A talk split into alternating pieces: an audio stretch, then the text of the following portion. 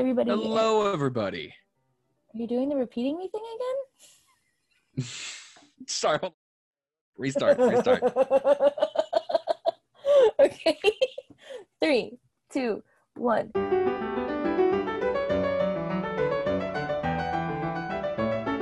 Uh, hello, everybody, and welcome to the classroom. Hello. Uh, today we are doing uh, Heroes of Olympus, Son of Neptune, uh, the next book in our sort of uh, Heroes of Olympus read. This is one of my favorites. Okay, It's, wait. it- it's a your good one. opinions. I like the Go. characters. Oh yes, okay. So, um, uh, the new new char- almost all of the new characters I'm supposed to like. I liked. Um, I like Frank. He's cool. Uh, he reminds me of Milo, uh, the Pokemon gym leader. Uh, uh, Hazel's cool. I like people that are displaced at a time, so that's neat. Um, trying, I'm trying to think of anything else. I liked, uh, I liked Orion. Uh, I liked that this had like a billion different uh, sons of Neptune and or Poseidon, uh, because he's cool. Um,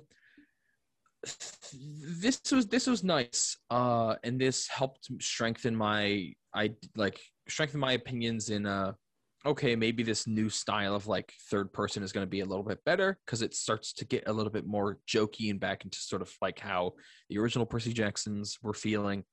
I still don't like the um the sort of like switching uh, point of views as often. However, he increases the length from every two chapters to every four chapters, I believe, uh, which helps sort of like solidify a little bit more in my mind. It, it stops from the whiplash and like lets us get a very good perspective from one person, and then we get a nice transition. And usually, it is at a time where it feels natural instead of just oh, oh we're looking at Leo now. Oh gosh, now it's Piper. Like it's it, it's a lot more manageable. Like I said, he definitely gets more into the perspectives in this one as Mhm. well. Uh, I think we mentioned that last episode. Um, also, I think this story would have been very hard to do in not this kind of third person style because we learn so much about Hazel's history, so much about Frank, just by being in their minds. Mhm. Honestly, Percy's is like the weakest of these like narrations here. Like we don't get as much from him in this one Mhm. which is completely fine.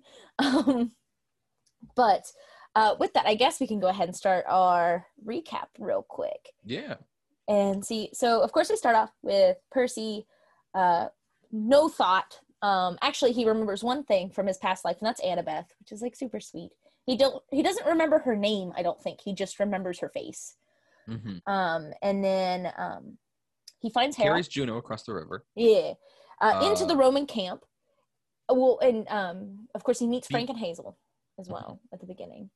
Uh, they fight off Um, the people that were chasing uh, Percy and Juno. Uh, they get two vials of Gorgon's blood, one that will cure anything, the other that will instantly kill you. Uh, so some good odds there.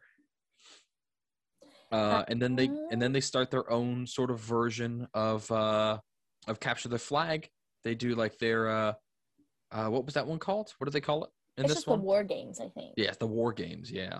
And it's like all of the different like ranks go against each other, and like the underdog rank is the one that Percy gets assigned to, um, which also has Frank and Hazel in it, as well as a son of Dionysus, or I can't remember his Roman equivalency, but um, really we meet a lot of really fun characters at the Roman camp. Um, anyhow, the 12th Legion ends up winning the war games. Uh, Mars appears, blesses Frank, and gives him a prophecy. Frank takes Hazel and Percy with him. Uh, they have to travel to Alaska, um, Mhm. which is the land beyond the gods. And um, we kind of just have hijinks ensue with Percy realizing, oh, yeah, you know what? I guess I can't control water. How dope is that? Hey. Um, we also meet, do we get to meet Frank's grandma on this one? yes, yes, we do.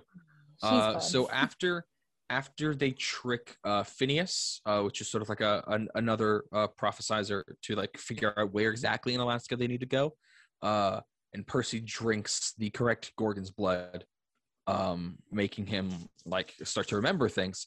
They head to Frank's grandma's, uh, which she's like, "Hey, if you haven't figured it out already, Frank, you got like a billion different legacies in you. Like every you got everyone's uh, stuff sort of just jambling around in there. Uh, so, uh, uh, so you gotta you gotta figure out that you can you got a secret power. So it's like, oh, okay. So he fights and he sort of gets a little bit more of an inkling of what he can do, that he can turn into any sort of animal, but he is not able to get that going until the final fight in Alaska. Right. And so we get to, and so we learn about Hazel's backstory as well. So it turns out she is a daughter of Pluto. She um, was dead. Now she's not, but she died defeating this giant that was supposed to help Gia rise. Um, and that's what she has to do again, but now with the help of Frank and Percy. Um, and they defeat the giant, head back to camp. Um, Percy uh, gets anointed as Praetor. Um, oh, we meet Rihanna or Reyna, which is the other Praetor of the camp, who's basically like the cabin leader esque. I don't yeah. know how to describe it because the Roman camp is like a city. It's really neat. We'll we'll touch on that in a little bit. But um yeah, and I think and then the book ends with them seeing the Argo 2 flying into New Rome. Yeah. Um I think that I think that just about sums it up. I don't think there's any other odd details we got to throw in there. Oh, Nico shows up. Oh yes, never mind. Well, we will definitely talk on Nico later. Uh-huh. That, uh, I want him to be one of our characters because we I have a lot of opinions on Nico in this book specifically. Oh, um, okay. Yeah, I, it's I, I get some theorizing. Anyhow, got it. Um, uh, I guess I just we'll go ahead and start with our themes. I guess. Um, and we're gonna go ahead and keep the same thing themes that we went with in the last episode or in the first part of this book because these two books mirror each other. Yes, these are. This is happening, I believe. It seems six to eight months. I think it's eight months after the events of the last one. Right. So Percy, in the time of between books, Percy has went through Lupa's house, done the wolf training training of the Roman demigod, and wandered his way to the Roman camp, um, which is like a journey that every Roman demigod goes through. Um, and Seems I will, a little mean. Right. Well, they also Give him a brand map. them. Give him a map. They also brand them. I don't think the Romans care too much about like being that's, nice. That's fair. Um, and we learn a lot, uh, and I think a lot of it plays into the story. There's like this this community around New Rome and we'll touch this before we touch into the deep themes. There is a huge community around New Rome and the Roman camp, uh, Camp Jupiter. And it's like, this is the first time that we see that demigods can live in a like a safe environment because new rome the city has you know has a university it has streets it has you know markets and all that good jazz which you know of course the the Camp Half Blood, they just kind of were like, eh, all right, you're you're 20, don't die. Yeah, um, just get out there. Right, and it's like in in in um, New Rome, it's like they they have the ability to live um, like a normal and safe life as a demigod, and there's a lot of we learn about legacies, which are children of demigods, not direct like not directly demigods themselves, but just received the blessing and our descendants. We meet one, Octavian, who's an absolute douchebag. Yeah, he's the worst. He's pretty rough. He's like, oh no, I'm just gonna see. It's okay. I'm not killing animals. I'm killing teddy bears. But then he's also like a lying, conniving piece of crap. Yeah, he's bad. He does get his comeuppance by the end of this. If it makes you feel any better. Uh, I get it. um, but he he's a little he's a little trash. Um, and he's like a he's basically the the Roman equivalency of Rachel. Mm. He is there like they're not oracle. They call him like a I can't remember. an remember. augury.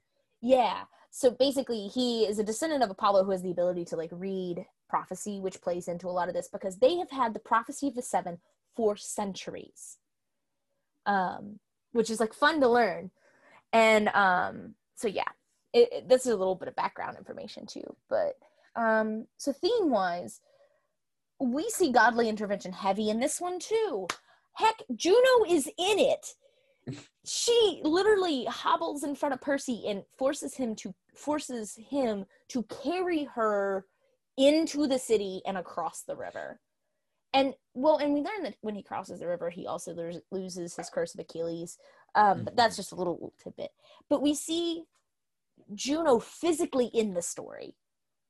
And that's not the only god that we see physically in the story either. Because we have Mars coming down to Frank, his son, who didn't know that. Uh, Frank did not know who his godly parent was. He was still unclaimed. Um, and Mars, which obviously the, the Roman equivalency of Ares, shows up. And this, he's very, he's more level uh, Yeah, than Ares. he's- he's less sort of just constantly an absolute wad. Um, he also gives his fun prophecy, which uh, I can't remember exactly what it was, but it was something along the lines of, "Here's my prophecy: go to Alaska and defeat this guy," and that was it. And they were like, "Oh, there Oh, was no fluff to it. He was like, Yeah, "All sure. right, mess him up." And I think Ares or like the du- the duality between Mars and Ares kind of shows the difference between the 2 And mhm. we get we'll touch on that in a further episode or in a later episode of this, like the difference between the gods and what it shows in the overall. But we have Frank, who this entire like the entire ha- like first half of the novel is like, I do not, I, I think my godly parent is Apollo. There is nobody else it could be. I'm good with a bow. Uh, music's fine, I guess. I just want to be a son of Apollo. That's all I need. And of course, he he learns he's a son of Mars, and it like crushes him Mhm. for a while. And we'll touch on that when we touch on identity. Also, I completely forgot about the fact Iris is a god that exists and is in this plot yeah, and does a lot. Iris, Iris is great. Iris is great. Uh, thought it was very funny that she's like a crunchy hippie, uh, and that she has a uh, someone that's just sort of like, oh yeah, uh, I take the messages because Iris has what you gonna you gonna let every single demigod ever constantly sending messages? Like, no way, I gotta offload some of this work. Also, she lets Percy contact camp. Yeah, that was, He was gets to see nice. Grover, I think, isn't it? Yeah. Well, no, no, it's she- Tyson. Yes. And e- even then, uh, he tries and it's very hard to like Percy cannot contact them because he does not have clear memories, but they let them they sort of establish a link which lets him see uh, them in a dream. Um, and I'm trying to think. I think, and then Hazel's is the only like storyline that isn't directly in, obviously still influenced by a god with kind of Juno pulling the strings here. But her involvement of her godly parent specifically is a little more subtle. Yeah. Um, and it It's- plays it's- into Nico's character a little bit in this too. Um, yeah, because Pluto, uh, Hades' equivalent, uh, really doesn't do much for her. I mean, he's in a he's in a flashback, uh, and he like tries to help out a little bit, uh, presumably going to uh just be like put her in the hotel with uh Nico and Bianca. Uh, but other than that, the only other mention we get is like, oh, we think that Pluto's just sort of looking away from like the demigods that uh like cheated death. Right. Well, and and and he directly sets Hazel in Nico's line of vision, so that he can that that Hazel can be resurrected, because she does serve this very important purpose in in this overall um, prophecy. I forgot the word, um, but uh, I just okay, yeah. Um, that's all I have for godly intervention. These ones are far less like subtle than Mhm. they were in the last book or in the last series. These are very Yeah. much like Ares shows up. He tells Frank, "Hey, you're my kid. Nice job. Uh, here's a weapon. Uh, here's a prophecy. Have fun." Um, and then Hera is just like, "Ah, I am helpless. Please, son of Neptune, save me." And he's like, "What?" Yeah. um there is there is another thing that i wanted to mention it's not really godly intervention it's more like primordial intervention but gaia uh is still asleep at this point but slowly sort of waking up and gaining consciousness. Um but uh the main thing that she does other than just like sort of uh manipulate uh, the uh the mother of hazel and hazel herself to an extent uh, she also directly influenced the choice uh, that Phineas makes on which uh, like which vial to take, either of the extremely deadly poison or the cure everything uh, potion. Uh, and because of that, uh, she also is exerting a lot more sway, and we can see that uh, that's probably why things are a lot more direct in this. It's just a god shows up on their doorstep and is like, "Hey, go to Alaska right now," uh, because Gaia has a lot more sway than one individual god does, uh, and is actively using it almost as much as she can. Mm-hmm. I think this ties really well into the to the theme of identity because you mentioned that point about Percy. And we see a different aspect of Percy in this book than we did in the entirety of the first series. Mm-hmm. He does not care about being alive anymore. He, as he's lost his memory, he doesn't care. Um, and we see him actively challenge Gia uh, or Gaia. He's like, if you want me alive, you'll let him pick the right. Because there's no proof that Percy actually picks the right vial. And we're mm-hmm. led to believe he doesn't but Gaia flips the coin there and is like, I would, or not, I don't know if it's necessarily Gaia or if it's uh it's, Hera, but either way. It said that it said that Gaia influenced uh Phineas's decision. Right. Uh, so since he chose first, in, she forced him to choose the wrong vial. Right. And we see Percy just challenge her though. He's just like, if you need me that bad, you'll make sure I live through this. Mm-hmm. And that continues throughout the rest of this series. Percy just has this like not disdain for life, but he just doesn't care. He doesn't have the same like we have to make it out of here attitude he has from the first book. Hmm. He's just like, we'll make it, I guess, but he knows how to play the game. Mm-hmm. He's tired of being a pawn in the game. He wants to be involved in the game, which is really an interesting like change in Percy's yeah. character. But I noticed. I, oh, go, go ahead. Sorry. Uh, I noticed something similar, um, which was that uh, this it's sort of a lot of the choices that he made, specifically in the uh, scene with Phineas, Gaia, and him. Uh, a lot of them sort of go back to when he first learned about like, oh, you got to make people swear in the river Styx, or else they will not like they'll go against their word. And since that point, he was like, okay, I'm just going to have everybody do that. And you see that he's realized in his sort of time away that he's like piecing together, okay, I got to do this, this, and this. And like he's hitting on almost as if he has a checklist to make sure that people do what he wants. And it's not that it's manipulative. I mean, it kind of is, but like not in a bad way. He is just using every piece at his disposal. It's self preservation. Yes, there we go.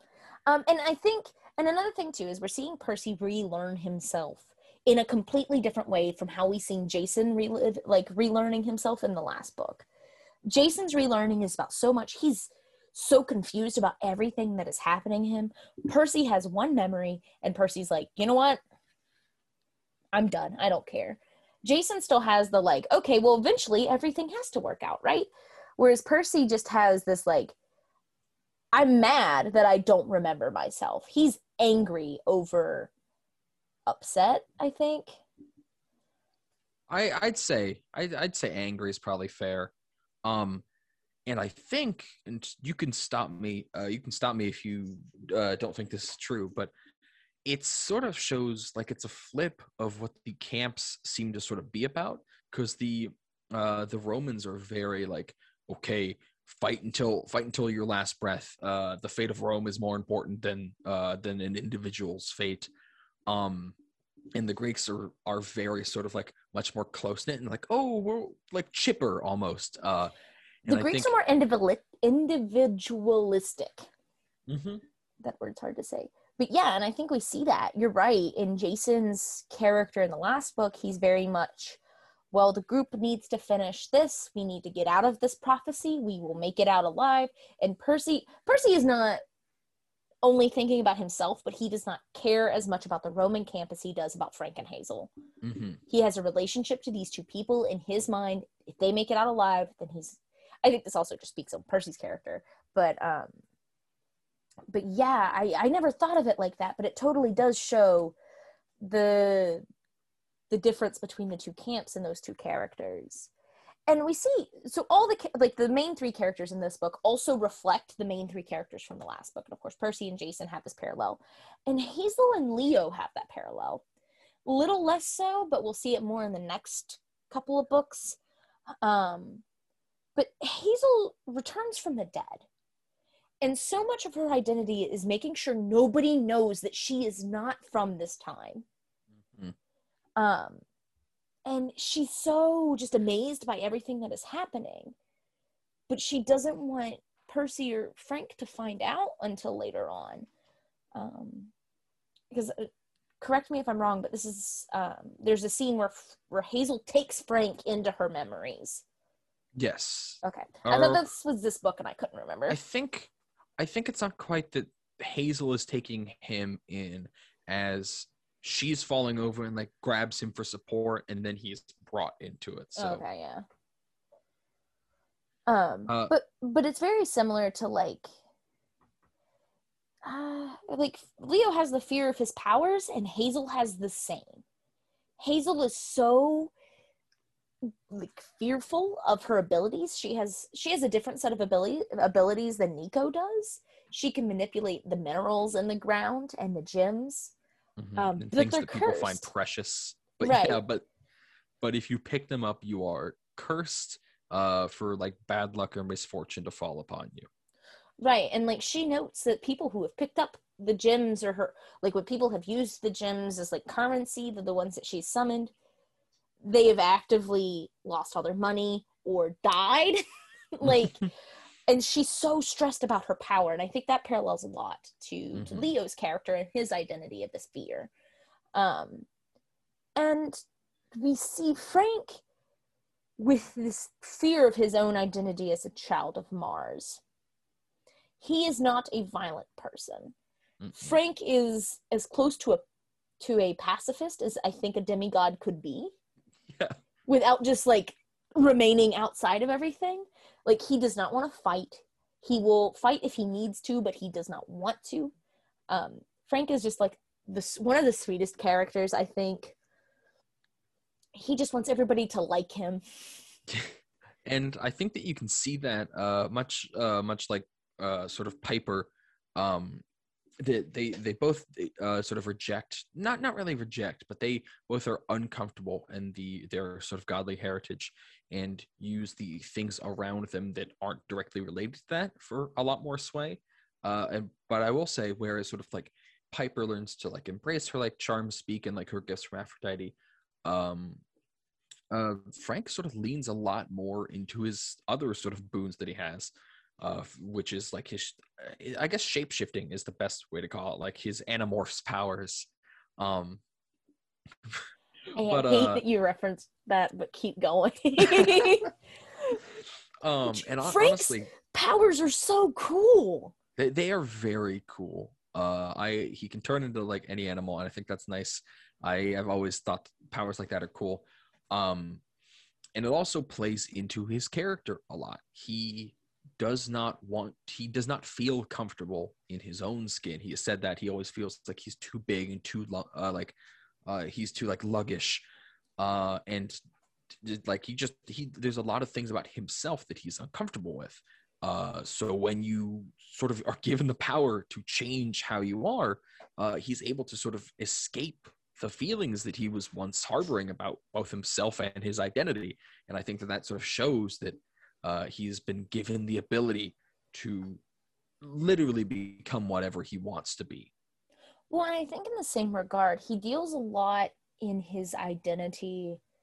Like, of course, he's Canadian. Mhm. Um, and we also learn that his blessing comes from his Chinese family. Um, and it's like there's a lot of Frank dealing with his own like identity in that regard as well, which is yet again similar to Piper's and her Native American identity. And I think one of the biggest things for Frank is we see him getting bullied for his identities. We see him getting bullied for being a huge guy.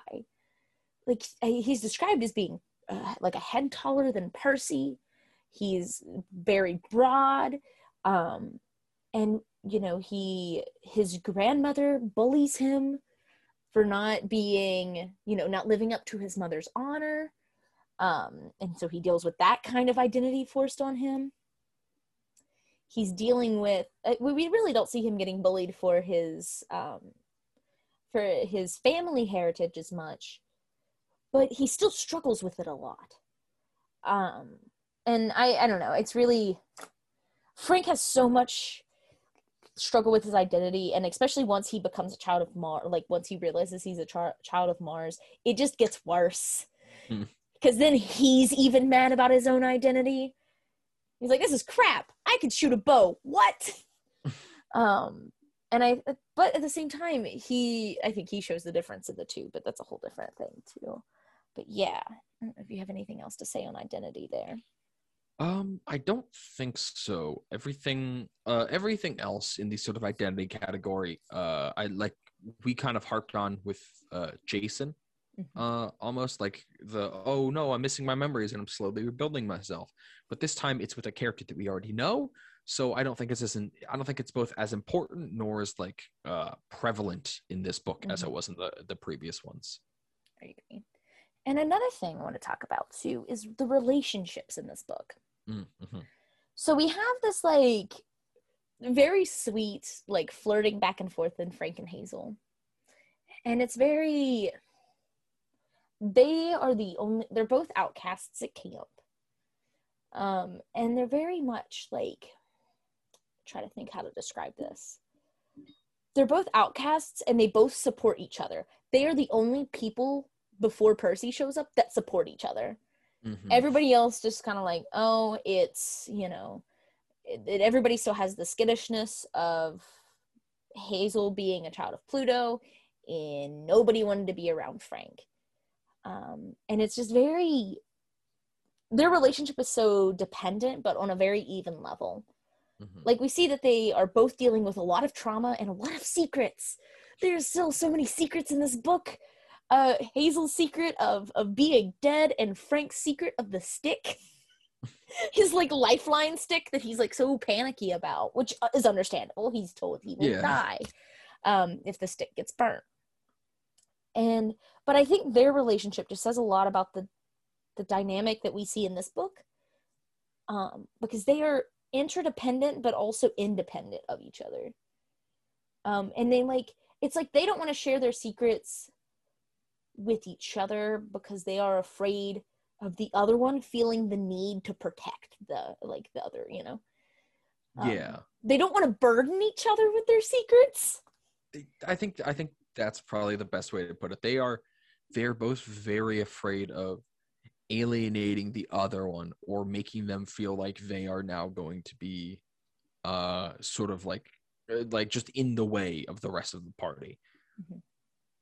And I think that I think that th- there's like even a line at the beginning where Hazel's like, "Man, this guy's an absolute loser, and I I don't like I, I wish that I did not hang around him so often, but he is my friend, and I feel this way about him, so I will continue." Uh, meanwhile, I think Frank's just like, "Boy, howdy, Hazel sure seems nice. I'm glad she's nice to me and doesn't bully me." like Frank just was like, man, I'm really glad she's not mean to me. And Hazel's like, wow, I'm really glad I'm not mean to Frank. yeah. Um, and another relationship we see, which is a little bit different, I, I will talk about her specifically when we talk about characters, is the relationship between Percy and Reyna. Mm, Reyna yes. is not fully projecting onto Percy, but we are led to believe she is projecting onto Percy this like memory she has of Jason and I I I'd even argue that she still is projecting. It's it's it's it's kind of strange. It's kind of strange because uh Reyna is uh I guess uh, to to over to very much oversimplify it is sort of like a mix between the Chiron and Am- Annabeth. yeah. Uh, it, she is both like a, a prominent like leading figure and also the romantic interest of Jason. Um, and Reyna seems to sort of like go ahead. No, but we're still left to believe it's one sided. Is it? Are we? Because I thought. I always. I know, I always read it as it was one sided because Jason distantly remembers her, but there's not the, and I don't know if that's because of Piper's involvement, but but Reyna is and like I said, he she is very obsessed with finding Jason, but she has not went out to try to find him, which I think says a little bit about her Mhm. dichotomy as a character. We'll touch on in a second, but um, but no, I don't. I think she was in love with Jason, but Jason was not in love with her. I, I feel like that's a fair way to take that. I think it also might be fair because you see that Reyna was talking about how like she misses Jason and like Jason, um, but at the same time is kind of very, uh, maybe not obviously, but like very blatantly sort of like making moves towards Percy as well. And I think that she is more attracted to or like looking to be with someone that is like very powerful or has a lot of sway. Like she's Mhm. looking for gain in the situation rather than interest, or maybe that her interest sparks because of what she could gain from. Yeah, I was gonna say I wouldn't necessarily say that it's her her interests are solely on people that she thinks she can use to kind of power up, but I think it's somebody she considers to be her equal. Mm, that yeah, that's probably a, fa- a better way to Um, and like I said, well, but we see that relationship that Percy just wants to help her. Like he's like, oh, okay, cool. You want to give me this position? That's fine. Um, but at the same time, he's like, I don't want to hurt her feelings, but I'm gonna have to hurt her feelings, ain't I? Mm. Um, which is just it, it yet again says a lot about Percy's character.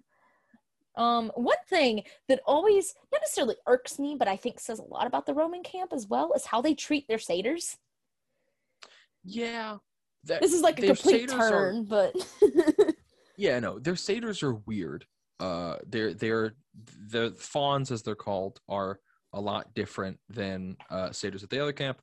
Uh, they are, I've, I've they're like satyrs are like employees of Dionysus, and they are charged with like protecting nature, uh, and are all around sort of helpful. However, but the way that the Spartans sort of treat the fauns is just that oh these guys are here and we don't really like them uh they do some decent stuff i guess but other than that we're going to try to ignore them at all costs. They kind of treat them like like spiders. They sort of just like we don't like them and we're going to try to avoid them. However we recognize that they do something good around here. So meh and it just sort of like is a bit neutral there. Uh, so yeah, I think that I, I think that that's really all we gotta. Uh, I think that's really all we can say on the fauns. Right. And it's like, I don't know, the fact that they're like third class citizens, Yeah, like, because it is it Camp Half Blood, we see that the satyrs are are the protectors. They are almost in a position of power. Air quote that. I don't they know. are they have their own council, so Right. there's that. The fauns are just there. and they like bum for money and stuff. hmm And it's like there's a lot of shame put on Percy because he has a connection to a faun. Yeah, that was that was weird to me. Like they were like, "Oh, you have you got an empathy link? That's okay." Like, hey, we don't judge here. Like, I I I'm great. For my my my cousin's friend is a faun. Like like that was very much the atmosphere they were going with. It's just like they didn't seem comfortable with Right. anything about them. But uh, yeah, that's always what sets like weird with me. But hmm Um, and I think that can move us into talking to characters. I think I don't know if there's much more to add. Oh wait, um, we kind of complimented Rick Riordan a little bit on the fact that he settles more into the writing style, which is appreciated. There's a little bit of the humor brought back. Um, these characters have good independent stories and good like connected stories and he keeps that throughout the series like this kind of like the the style here that he has in this book kind of continues which is good um you can tell rick Riordan's getting more comfortable in this like split third person Yeah, I it you can definitely it's definitely noticeable. Like there's a very noticeable difference between this one and the last one, and I'm still not a hundred percent used to it. But uh, I I think I'm I think I'm gonna get there if this pattern continues by the time the next book rolls around. Uh, well and another thing is too and i think the fact that we were learning a world we already knew through a character we didn't know yeah. sets weird because relearning a world just doesn't doesn't work but i think Now see we do this- the inverse. Yeah, and we see how successful the inverse is. We know more about Percy than Percy knows about Percy.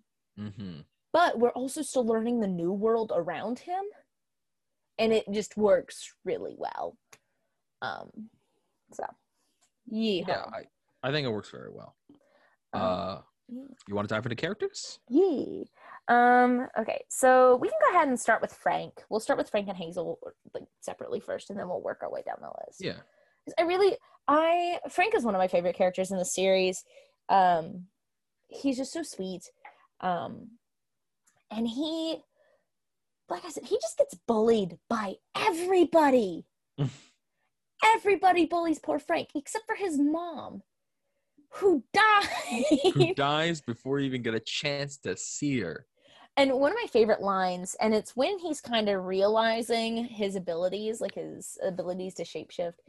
And we have the line where uh, the story keeps getting repeated throughout Frank's kind of narration that his mom would give the bears direction. There's the story of the bears arriving to the Zhang Manor um, and asking where, you know, they were lost. And Frank's mom was like, oh, yeah, I just told him where to go. And then it clicks with him. He was like, oh, she literally just became a bear and told them where to go. And it's like, that's just so sweet, like the connection he has with his mom. And we ultimately see that his grandma kind of gives him the last, like she she gives him that, I'm proud of you. You've done good. hmm You will, you need to come into your role fully, but you will be well. Um, and then she dies. um, and it's just, there's a lot of the a lot of Frank's character is separating his power from his self and discovering both. Yeah, I'd say Um, that's I, I'd say that's fair. He is he is both he's both discovering like these different parts of himself, like uh like separately, but they also mesh very much together and they all sort of like form one central thing of like accepting who he is and finding out that parts of him that he doesn't like, while they may be like maybe beneficial in some ways, that he can also just sort of like he doesn't have to be uh, like ascribed to that. I think it says a lot just on Frank's character, too. and we'll see a lot more of him obviously as the series series continues. Um, I want to hop to Hazel um, to kind of keep the ball rolling. And in the same kind of vein, you're talking about how Frank's mom was such a positive influence onto him. Hazel's mom was the worst. Okay. Hazel's mom was not great. not the worst, but definitely not good. She Yeah. exploited her child. So like yeah, so she was she uh was promised by Pluto or rather uh she like summoned Pluto and Pluto's like, "Okay, I'll grant you a wish. Sure. I guess that's a thing I can do now." Um and she was like, "I want all the riches under the under the earth." And she's like, "I don't care about uh what punishment that brings. I'll deal with it later." And he's like, here's a child, I guess. Yeah, he's like, here's a child now that will do that all for you, but anyone who uses those that wealth is cursed forever.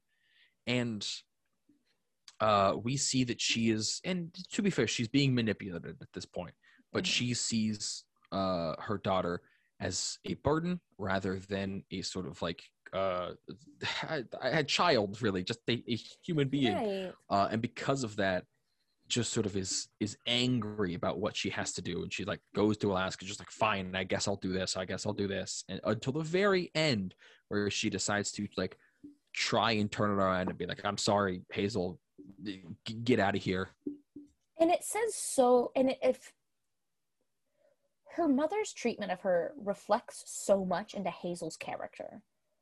She, and I think this also goes back to what we were saying earlier about both Frank and Hazel's relationship is like, she is so afraid of being a burden. Mhm. because her mom just constantly told her she was being a burden. Also, kind of to wrap back into Frank's point, his grandma was doing the same thing, and then Frank also thought the same thing. But Hazel, we see, has so much power. She, I'm willing to say, she's probably one of the more powerful demigods we've seen i mean because Yeah, she has, like, she has the ability to manipulate all minerals and all of the ground and all that. And it definitely comes into handy a lot in this Mhm. book. But we also see at the age of 13, she single handedly stopped Gaea from rising. it i mean it that is a feat that i don't think we've seen in any other demigod other than like Percy maybe like Percy? whooping Kronos. Right. And we see also we see a lot of Hazel's power in the fact she was able to tame Arion the horse. hmm Um, when they arrive to the the Amazons, and well, when they meet up with the Amazons and they imprison them, Hazel tames this wild horse that has been prophesized to not be able to be tamed, but by the like the best of the of, of the of women or whatever. And Hazel does it. Like she's like, "Ah, he's see, he's really sweet." And Percy's like, "That horse swears like a sailor. What are you talking about, sweet?" Like, no, it's a good boy. I I loved that. Uh, that it was just like every single dialogue, like every single line of dialogue out of uh Arion's mouth was just Percy going, "Oh my dude, like you gotta stop." um, he there was even a line that they said earlier as they were like like darting across. It was like we were cursing like horses, and I thought that, that was very funny. right, and like anyhow, but that I love the horse. The horse is so fun. Um, but the power it took for Hazel to be able to tame this horse, he was at her beck and call, and it just it says a lot about Hazel's abilities. Yeah, I mean, it's she's very strong. She's very cool. There's literally nothing not to like about Hazel. I can't think of I can't think of a single trait that there is not to like about Hazel. She's very fun. Um, and that ties into her brother Nico. Um, Yeah. we we don't get a lot of Nico in this book, but we do see the fact that he is the ambassador of Pluto. He serves as this kind of he occasionally shows up to the Roman camp, is like, "Yo, what's up?" Um, and then he hand delivered Hazel to the camp per his father's request. And he, I think the thing that gets me the most is he just straight up lies to Percy when when Hazel is like, "Oh, my brother's here, Percy. You have to meet my brother. He's super cool." Uh, Mhm. hey, Nico, this is this is the new guy, Percy. And Nico just looks at him and goes, "Hello, you have never met me before." But also, he does it in that way. He goes, "Hello, you've never met me." And it's like I didn't say I did. And he goes, "Good, because you haven't." Like he is not good at hiding this. Right, like a fourteen-year-old Nico is not. He's just there, and I He's think like, he's like, hello, my name is Nico. I'm a son of Yeah, Hey, Pluto. also known as Pluto. hey, yeah, cues up in the background. Um, but like, I think it shows a lot about Nico's like self-preservation as well. Um, apparently, that's my word for today. Um, I think, it, but it shows so much on his character that he's like, first off, he has this facade he's keeping up that he just has no clue. He's also the only demigod we've seen that knows about the existence of both camps before Hera's involvement Yes. he knew about the existence of both camps before Jason went missing because Hazel remembers Jason. And I think that I think that that's I mean the the reason for that is because he he find he he realizes that the doors are open and goes like oh cool and since he can't find Bianca he goes oh well I have another sibling hold on who's this coming from and then presumably Hades slash Pluto like spills the beans Right. um and and that's another thing I want to talk about his relationship with Hank, Hazel. He's obviously projecting Bianca onto Hazel, but he's taken Bianca's role. Mhm. He is the older brother, but not okay. this is where the fun timeline comes in because Hazel was technically born in the 1920s, but is only 13, and then you have Nico, who was born in the 60s or the or the 40s. He was born in the 40s, he was yeah but he's he was he's he was older. born a, he was born a little bit before uh, World War II uh, was like coming to an end, I believe. Right. So he was technically he's technically younger than Hazel, but in the timeline, like in the timeline, he's younger than Hazel, but in actuality, he's older than Hazel. So, so something along those lines. Yes. It's weird, and that's kind of its purpose to show that neither of them belong in the world they're in. hmm And he is taking on the role of making sure that Hazel is integrated into the world that they are in. He is making sure that Hazel is aware of what's changed, how, you know, her mobility as a girl, as a black girl specifically, the mobility she has now.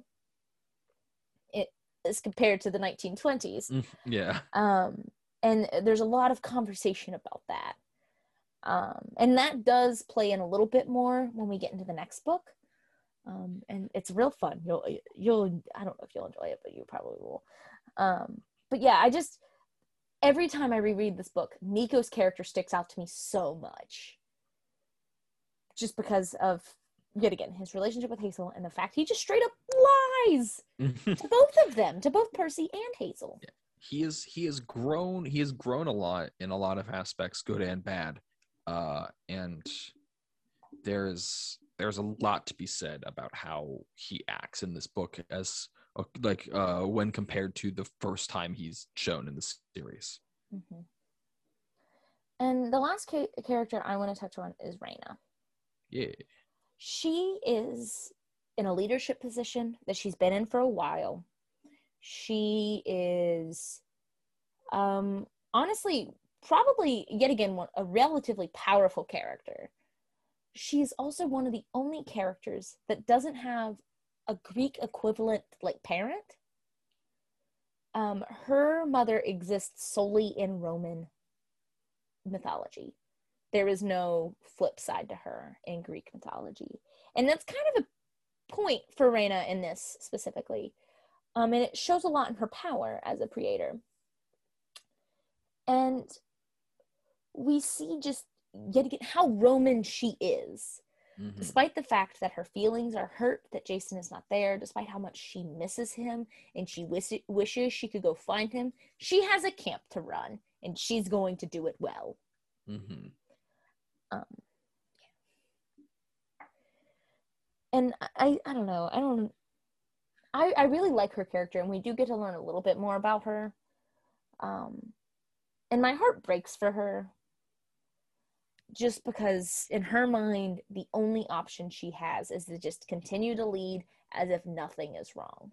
Mm-hmm. She can delay the like the vote for a new praetor as long as possible until somebody decent enough, Percy, comes along but it's killing her because she is doing this all on her home like a job for two people she is doing on her own and it's just i i, I really like Reyna but i didn't as a kid i definitely hated her as a kid um when i was younger i was like mm, she's trying to take percy from annabeth how disgusting and i'm like ah you know that's just my internalized misogyny kicking in there but rereading the series because I reread the series back in June, and then obviously I'm rereading it now, and I just I was like, I respect her so much. Um, so yeah. You want to move on to MVPs and LVPs? Yeah. All oh right. my gosh, I haven't thought about this. Oh I, no, okay. Okay, I've thought vaguely of it, but not in right. a in a good setting. So then uh LVP right now for me. Mm-hmm. Uh man, I this one was a toss up for me. Uh, so I hope that you have a backup. I have two, and I think they're the same two. Yeah, uh, I'm gonna go with uh, what was what was that fool's name? Octavian. Reasonable. Um, so Octavian, uh, for LVP, he's he's the equivalent of Rachel. Uh, it's supposed to be very useful in like giving out prophecies. I can't really think of any of his that were real or maybe not real that were like that were helpful in any capacity he kind of just goes things will be good things will be bad and it, it's it's prominent in the very end uh that like he goes oh, oh this is this is gonna be i can i can see the tides of the future. It's gonna be it's gonna be really bad if we help out these people. And it's like either it's it is either that he's lying there or he is directly misinterpreting on purpose. Like there's going to be a that's what the bad thing is going to be. It's just not between these two camps. It seems that everything he does is trying to just his own sway instead of anything else and it's it's gross it's weird uh, and i don't think he's useful to the plot at all other than to be a real d bag. He serves as like the like subtle antagonist. Yeah. In the same way that like Clarisse was an antagonist in the yeah, first. Yeah, but Clarisse was likable even then. Yeah, no, Octavian literally has no redeeming qualities. He's the worst. Um, I that was gonna be one of my, that was one of my 2 Mhm. Uh, but I will in turn, even though I love him, my LVP is Nico. Mm, yeah, that's that's fair. I just still, I I just he. We could have got to the whole reconnecting of the camps that we see, kind of not see, but we kind of begin to see at the end of this book, so much sooner if he would have just been like, "Hey, what's up? Cool. So the Greeks exist. You're Greek. I'm Greek. I mean, like, hey, you know me. Like, and he just didn't. Um, and I don't know if that's just his like isolate, like isolational, like, oh, let me try to say this word. His like need to be isolated, or if it is his individualism, or I I took he doesn't play well with others. I took it as he was directly like told he should not and cannot interfere. Probably. I yeah he, I he I probably was, but also I think in my mind, for a character that is so smart and then we've seen go against godly orders multiple times, why this one? Why do you listen? You know, I hold it against Nico a lot because he is supposed to be like one of Percy's friends. He's supposed to, you know, he's he's supposed to trust Percy, and he just Mhm. also the fact that he's most likely been at the Greek camp multiple times in between this and like either Mhm. seen Jason there and said nothing and maybe not. We have no contextual proof that he ever goes back to Camp Half Blood before, you know, in this stretch of novel. yeah it's it's only a week. Mm, no, there's a lot of time between Jason and Percy. There's Uh, like six months between these two books. Oh no, sorry. I I thought you meant between when he sees Percy at this camp. Oh like, no, no, no! I'm is like talking about week. the fact he's been like he obviously was at the Roman camp before Yes. Jason went missing, and like I said, there's no contextual proof that he went back to Camp Half Blood in the time between when Mhm. this book starts and when Jason went missing. But uh, you can assume so. Yeah, I think that. I mean, it feels like I feel he would have said something. I I still think it is a little weird. However, I feel like there was probably some leash put on him there, especially because just the knowledge of the two camps is supposed to be something that you do not know. So I assume Right. if he was granted this information, it was like, if you say anything, You get smited. you will be smite. uh, You'll be smitten, Smited? smited. You'll be smited. smited on the spot, something like that.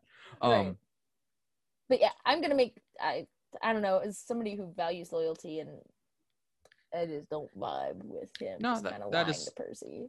that is fully fair. Anyhow, MVP. MVP is. uh, I never thought I would say these words that are about to come out of my mouth. My MVP is going to be Mars. Oh, Um, okay. Now, and hear hear me out. He is not great. However, he both his the way that he makes like Frank like uncomfortable and wants to sort of like get away from him as much as he can is the reason that Frank is even going on this quest.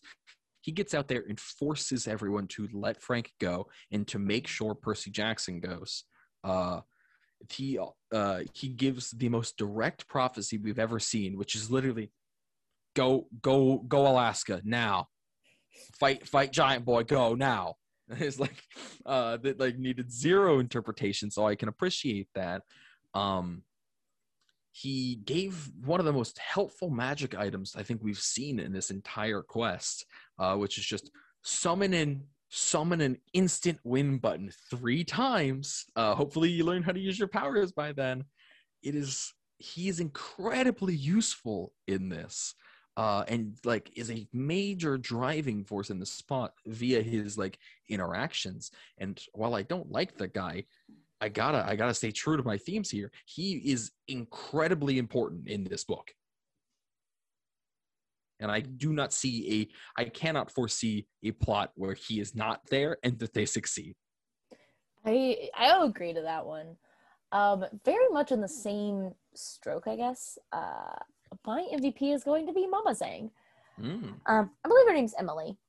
Um, she just cares so much for her kid. Um, and she is just, of course, we're painted from, we kind of get her character as a memory, but she's just so compassionate. And we learn that she is like this, like, four to- like did four tours um you know and she's just this Ask me how amazing long a tour is? No idea. well she's just this like amazing warrior but yet she still has so much compassion and like levelness with her and she just cares so much about her kid she just wants him to be happy and healthy and i always like i said i just i keep thinking back to the scene of her literally telling the bears where to go and it's just very heartwarming she does very little for the plot other than is like the one pe- like happy things like frank has in his life. But i Yeah. just i just love her a lot. She's one of those characters that really doesn't have a big obviously she really doesn't play much of a role um, but she i think thematically does a lot. Yeah, I get, I get you. um so that's it for this week's episode of the classroom. Uh next week we will be talking about mark of athena you can always listen to us on live on u92 on friday mornings at 11 a.m um, or if you're listening to this on a Friday morning at 11 a.m., you can always find us over on Spotify, Apple Podcasts, basically anywhere you find your podcasting needs. Uh, so, yeah, I think that's it for the classroom this week, guys. Yeah, thank you guys. See ya. Have a good one. Bye.